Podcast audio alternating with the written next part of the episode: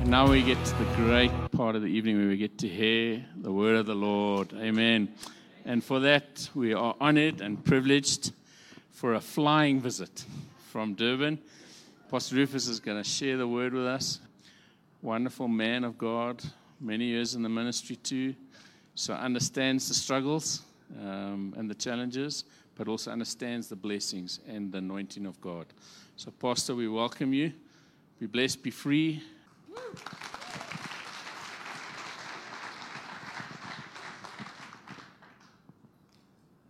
Beloved, I just want to say that I feel honored uh, this evening to uh, speak on this uh, important occasion uh, of the celebration uh, of the life and ministry of uh, Pastor John and, and Bev for these 35 years.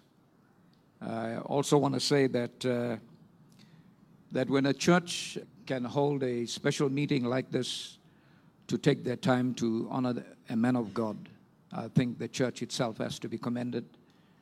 And uh, we want to commend you as uh, the leadership of this church and also as uh, sons and daughters of this house, this local house. Thank God for the transition that has taken place where we realize we are no more members of a church, but we are sons and daughters. And uh, we understand that pastors and uh, people being in the ministry is not a job, but they are people that are fathers, spiritual fathers that are raising up sons and daughters to fulfill the man- mandate and the purpose of God. When, uh, when the name John Wasserman comes to mind, you can never not put with John Wasserman outrageous grace. And uh, that is what I want to share for these uh, moments that I have, even though Pastor John said I've got 45 minutes, but uh, that's the amount of time actually I need to go to Durban. because when you're flying, that's the amount of time you need. But talking about uh, outrageous grace, one needs to understand that outrageous grace, to preach outrageous grace, it is something that has to happen in you first. That means uh, you to be a person that is propagating grace or one that is preaching grace or teaching grace. Grace has to first work in your life. So that means it has to be me first. That's where it starts. The starting point of grace is always me first. Because if it is not me first, then I want to say, then lots of grace that we can hear, which is not me first, can be grace that is learnt, or grace that is studied, or grace that is uh, what you call it copied. Oh, and um, I want to say that when you propagate anything that has been copied, then it's not experiential. So when it's not experiential, it doesn't have with it or it doesn't carry with it the dunamis power. But when grace is in me first, then it's something that has that you understand, which is a divine encounter. There's a powerful verse of scripture, and I like the Apostle Paul that he was so open about what he used to be and what he is now in Christ. And uh, that verse will come on the screen. It's 1 Timothy chapter 11. I'm in chapter 1 and verse number 11. 1 Timothy chapter 1 and verse 11. It says, according to the glorious gospel of the blessed God. Isn't it wonderful, the words? The glorious gospel of the blessed God, which was committed to my trust. This whole message of outrageous grace, which commences in me first, is committed to your trust. Can you imagine God raising up a man like John Wasserman and committing to him, committing to him this glorious gospel and committing it to your trust? That that alone is outrageous grace. Because how can this blessed God commit to me, sinful man, that That is outrageous grace. That, that alone is outrageous grace. That God, that is holy, commits to men or commits to a man and commits to him and trusts him that he will be the, the one that will not only receive grace or experience grace, but he will be the one that will be able to preach grace and teach grace. That alone is outrageous. It is outrageous. So in verse number 12, it says, And I thank Christ Jesus our Lord, who hath enabled me. We need to understand that outrageous grace to be preached is a divine enablement. It is not something that because I'm an eloquent speaker, it's got nothing to do because I know where to cross my T's and where to stop at the full stop and how to speak uh, uh, the language properly so that I could be a good orator. Because if you understood who the Apostle Paul was, that if, I think that uh, physically, if he was a man who stood even behind a pulpit, that uh, his very, very looks would not be desired because he was a short, stunted, dwarfed man as an apostle. So he was not kind of a, a preacher that one will say is somebody who is an handsome guy because grace has got nothing to do with how you look. Because you need to understand that is why he says, I thank Christ Jesus our Lord. He says, who hath enabled me in that he counted me faithful. God has counted this man faithful. He counted me faithful, putting me into the ministry. It has got nothing to do with my desire. It's got nothing to do with, the, it's me that wants to be in the ministry. Or it is something that I want to pursue as a career. No. Outrageous grace is that He counted me faithful and He put me into the ministry. All right? And this is the words of the Apostle Paul. In verse number 13, he says, Who was before a blasphemer?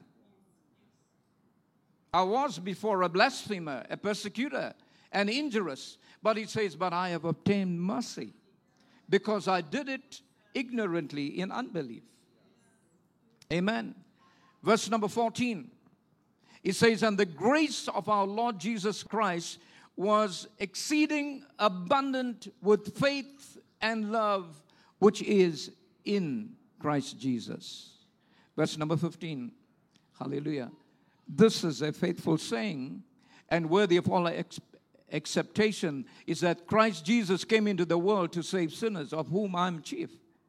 It's amazing that for you to talk about outrageous grace, outrageous grace can only be demonstrated to the worst of sinners. You have to be the chief of sinners. You know, you can't be a goody goody and expecting to be preaching grace. No, I used to be a blasphemer. I used to be a persecutor. I used to be injurious. But now that I'm in Christ, Amen. Amen. Hallelujah. Verse number 16. Verse number 16. Howbeit for this cause I obtain mercy. Yes, it. That in me first. Come on, somebody talk to me. Hallelujah. That in me first now, all of us need to understand that every other apostle, every other apostle was an apostle that walked with Christ. This was an apostle who did not walk with Christ. This is a post resurrection apostle, like everyone that is sitting tonight in this church. You are all post resurrection. Amen. You didn't walk with Christ.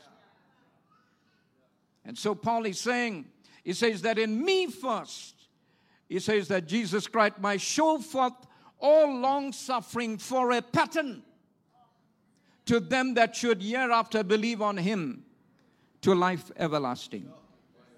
So the Apostle Paul is saying this whole thing about outrageous grace has to start in me first. But when it starts in me first, then I become a pattern. So that means for all New Testament believers, who believe in the message and the glorious gospel called grace. Paul is saying, I am the pattern. And because Paul is the pattern, then we need to understand how does the pattern work? Well, how does the pattern work? Here's the pattern. the pattern works in two stages. Stage number one, on the road to Damascus. Stage number one. What is stage number one? Simple. Who are you, Lord? Stage number one of outrageous grace is you spend your entire lifetime in pursuit of who are you, Lord? So that means everything is based on intimacy and your personal relationship with God. Who are you, Lord?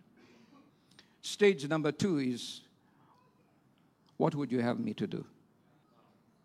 It's amazing that a lot of preachers preach about grace and they don't talk about works because they say you save by grace and not by works. But what you need to understand, we save by grace and not by works, but we are saved for works, unto works. Hallelujah. Praise God. Amen. Is this awesome? So we need to understand that Paul is saying, I'm a pattern of outrageous grace. I'm a pattern. It happens in me first. It's an experiential thing. It starts off with me. I'm a pattern. And what's the pattern? Stage one Who are you, Lord? There's something about outrageous graces that means the rest of your life, even till the time of your death, you would even arrive at that stage and you would still say, That I might know him in the power of his resurrection and to may be made conformable unto his death and to have a fellowship even of his suffering. So that means when it comes to the knowing of the Lord, you will spend all of your lifetime knowing the Lord. Amen.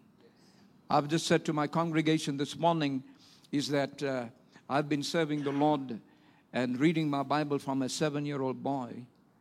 And in all those times, I thought that, you know, I would uh, know everything in Scripture. But the amazing thing is this that no matter how much you've preached, and no matter how much you've read, and no matter how much you've studied, and no matter how much you've meditated, Every time you open the Bible, it's something fresh. So there's never going to be a time in your life when you're going to say you have arrived. There's always going to be that divine pursuit of getting to know God more and more and more. So the amazing thing is about the apostle Paul and he said, "I'm the pattern." And that is what he said was he says, "What would you have me to do? I want to know why I have been given this deposit of outrageous grace. What would you want me to do? Amen. Hallelujah. Even though Paul said, Me first, but you also know that he was last of all. He said, Me first, but last of all. I mean, it's amazing that he's me first. He's, he's the first one, but he says, I'm also the last of all. So if you read 1 Corinthians chapter 15 and verse number 8, this is what Paul is saying. He says, And last of all, you were seen of me, also of one born out of due time. So Paul is saying, even though it's me first, but I'm the last. I'm the last of all. You were seen of Peter, you were seen of by Thomas, you were seen by John, you were seen by 500 men or more than 500 men, but last of all, he was seen of me. He's talking about on the road to Damascus when he met the resurrected Christ. He says, I'm the last one to see him. But even though I was last, but I was, I'm the me first. As a post resurrection. Oh, come on, somebody. Hallelujah. But not, not only am I the last, come on, watch this. Not only am I'm the last, but see what verse number 9 says. He says, I'm also the least. I'm not only the last, but I'm the least of the apostle. Why? It says, I'm not meet to be called an apostle because I persecuted the church of God. He says, Me first, last of all, least of the apostles. Amen. And verse number 10, I love it. But by whom I. Oh, come on. All you outrageous grace people, come on. Hallelujah. But by the grace of God, I am what I am. Hallelujah. And his grace, which was bestowed upon me, was not in vain, but I labored more abundantly than they all. And I could hear today when people came and testified how long you've been in this ministry and how long you've been blessed with the ministry of Pastor John and Pastor Bev. And then you need to realize these two people, this couple, this ministry team, has labored abundantly. Paul said, I labored abundantly. He says, I labored more abundantly than they all. He says, Yet not I. He says, But the grace of God which was with me. Sure. I've come to realize that uh, when it comes to ministry, there's a very, very close connection with ministry and grace. You see, grace comes in, uh, in four parts.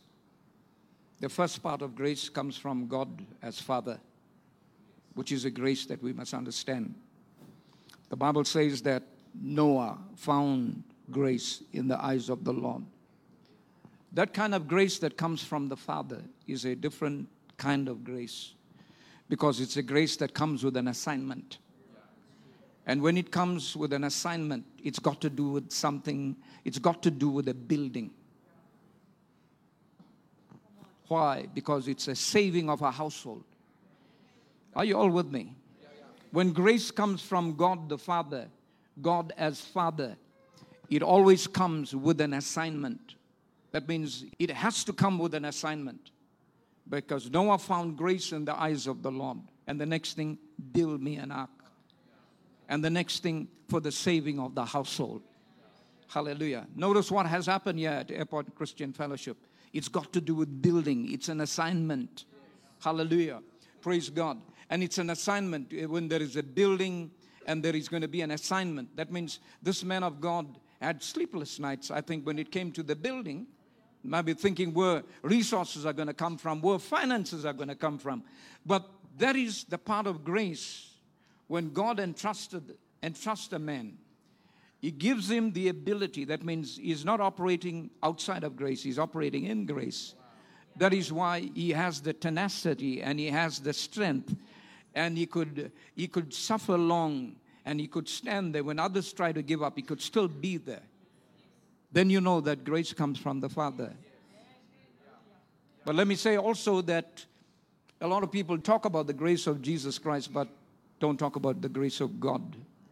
So but when the grace comes from the father it's always a, with an assignment. That means when grace comes from god the father as a father there's an assignment.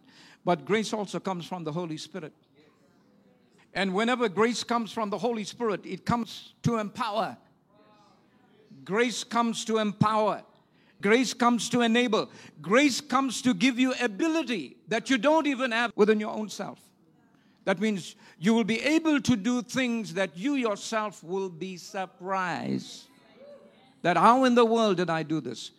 That is grace that comes from the Holy Ghost. There are times, might be in the life and ministry of Pastor John and Pastor Bev, when they looked at themselves and said, How is it possible that we could do such thing?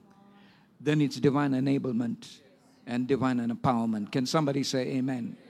Hallelujah. Praise God. But then grace comes from Jesus Christ also.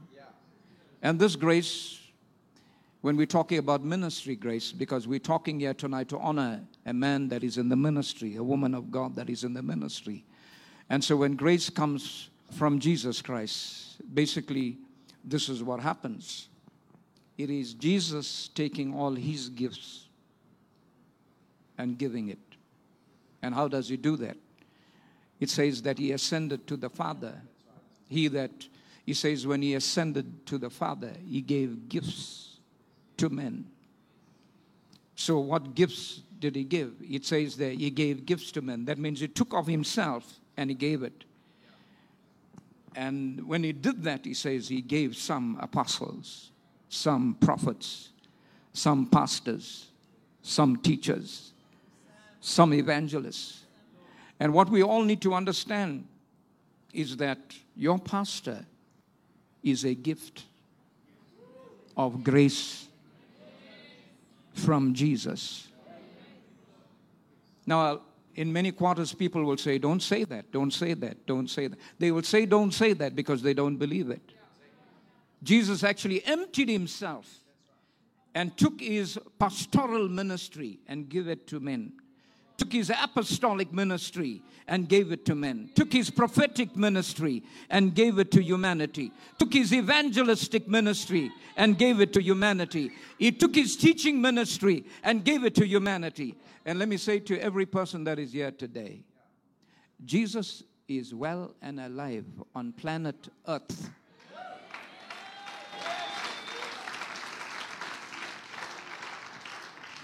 And the reason why he's alive and well on planet Earth, because his gifts are here. Amen. Isn't it awesome? Hallelujah. Praise God. Amen. Hallelujah. Praise God. It's, I feel good tonight, Pastor John, to preach like this. Amen. You know why? I'll tell you why. Because, uh, like, uh, can you imagine? It's like you have to think now. You know, I have to preach like Kulula.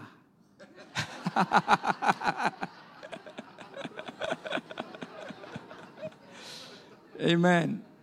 Hallelujah. But here's the other part that a lot of people don't know. And sometimes a lot of people in church life don't know. And because they don't know, they treat pastors harshly. And because they don't know, they don't honor the men of God. And I'm not talking about you, I'm talking about those people outside. And uh, but uh, what I want to say to you, come on, all of you, you've been in church life for long. You've been maybe you've come from places where men of God are not honored, and tonight is a is a service of honor. Hallelujah! It's a service of celebration. It's a service of honor. Sometimes maybe some of you say like, you know, how could I? Because I'm not in the ministry. You say I'm not in the ministry. How in the world am I going to? I mean, I don't have an assignment. I don't have an assignment to build. I don't have an assignment. I don't have that kind of assignment. God has never given me that kind of assignment. And then sometimes some of us, we say, How can we do that? Well, there's a powerful verse of scripture, and it's found in Philippians chapter 1 and verse number 7. Hallelujah. This is what the Apostle Paul said. He says, Even as it is meet for me to think this of all of you, because I have you in my heart. Hallelujah. How many of you know that I'm a pastor also? And I have all my people on my heart. My wife is here, Pearl. We have all the people of God upon our heart. When something happens to them, it happens to us. When they have pain, we have pain. When they're in a hospital, we'll feel for them. You know, you get what I'm saying? Is that is because the reason why a pastor feels like that, the reason why he feels that way is because you need to understand that you will feel exactly like how Jesus will feel. Because the gift that you have is a gift of Christ. Amen. So Paul is saying, even as it is meet for me to think this of all of you, because I have you in my heart, he says, insomuch as both in my bonds that in the defense of and confirmation of the gospel, he says, you all are partakers of my grace.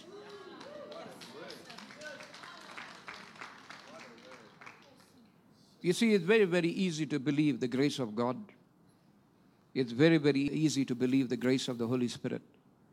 It's very, very easy to believe the grace of Jesus Christ.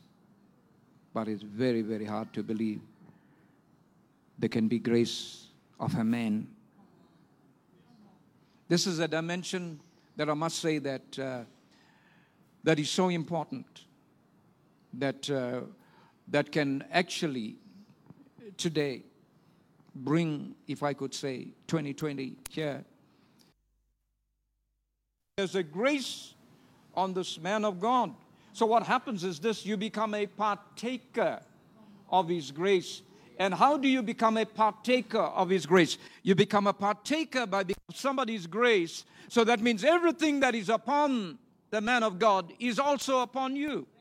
Even though this ministry is uh, locally based, but I can see you are globally faced. Amen. Hallelujah. And let me tell you something that Paul, in his past life, if you read the, the Acts of the Apostles, then you, you would understand, according to Scripture, it's amazing how this man is introduced in the Bible.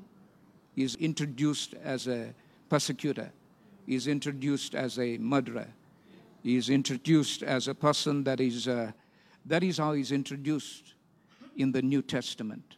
That's the way he is introduced. He's introduced as a Saul, not as a Paul. He's introduced as a Saul. But uh, I find it really, really strange that uh, how the Holy Spirit is introduced in the book of Acts. The Holy Spirit is introduced by Acts 1 8. Acts 1 8 says, it says that when the Holy Spirit is come upon you, you shall receive power after that the Holy Ghost comes upon you, you shall be witnesses in J- Jerusalem, in Judea, in Samaria. And then it says, and until the ends of the earth. But it's amazing how Paul is introduced in the New Testament. And this is really outrageous grace. How is he introduced? He's introduced actually towards the end of chapter 7 of Acts, where he is standing as a young man, and uh, all the clothing or rather of these men, uh, they, they put it all there because these guys were carrying stones to stone Stephen. So that is how he's introduced. And then it goes on to Acts chapter 8, verse 1, not 1 8, 8 1. And oh, come on, somebody. Hallelujah. It's like 1 8 says, When the Holy Ghost comes upon you, you shall be my witnesses. And in Jerusalem, in Judea, in Samaria, and to the ends of the earth. And then comes Acts chapter 8 and verse 1. It says, And the persecution and the slaughter started by Paul. It says, It scattered the believers, that they went to Judea and Samaria.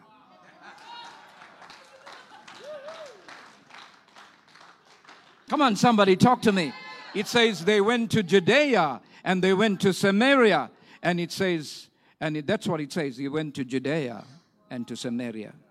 So, why did God give outrageous grace to this crazy man who was a murderer, who was an injurious, and who was a persecutor of the church? It's simply because it'll be that same man that will take the gospel to the ends of the earth.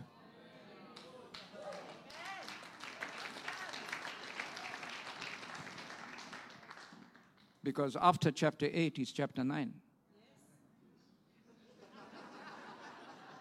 revelation, isn't it? Amen. Some of you said, wow, what a revelation after 8 is 9. Amen. But that is where the thing happens. And when it happens there, the Bible says eventually Paul goes through this stuff, right? He goes through the old conversion, he goes through everything.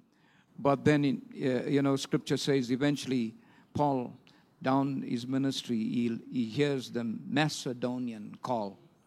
And when he hears the Macedonian call, Macedonia is in Europe. And then the gospel reached Europe through this amazing man. And from Europe, missionaries went to the ends of the earth. Amen.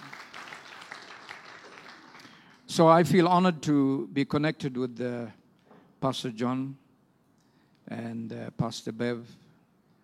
And I feel so honored and I feel humbled. I just want to say that, you know, the ministry that I have, I mean, I want to be honest, you know, I'm not reaching as so much people as you are. But I want to say, man of God, thank God for outrageous grace. And thank God for what God is doing in your ministry and even as you commence new churches and plant new churches. And I want to close by saying this that Pastor John, you are not only the pastor of this church, but you also are a pastor of pastors. That means it's very, very rare that you would get a man of God where other men of God will gravitate towards you. Because you need to understand that sometimes men of God would like to stay away from men of God. Yeah. Amen. It's good that your pastor is telling the truth now. I'm speaking the truth. Yeah, there are men of God that would like to stay away. That means they don't want to, because they're afraid. you know, and that type of thing. But when men of God, and I see people that are here today as men of God, and you gravitate to a father of the house, even though you got your local fellowships, then I want to say to you that he is a pastor also of pastors. So, congratulations to both of you, and may the Lord richly bless you. Amen. Thank you.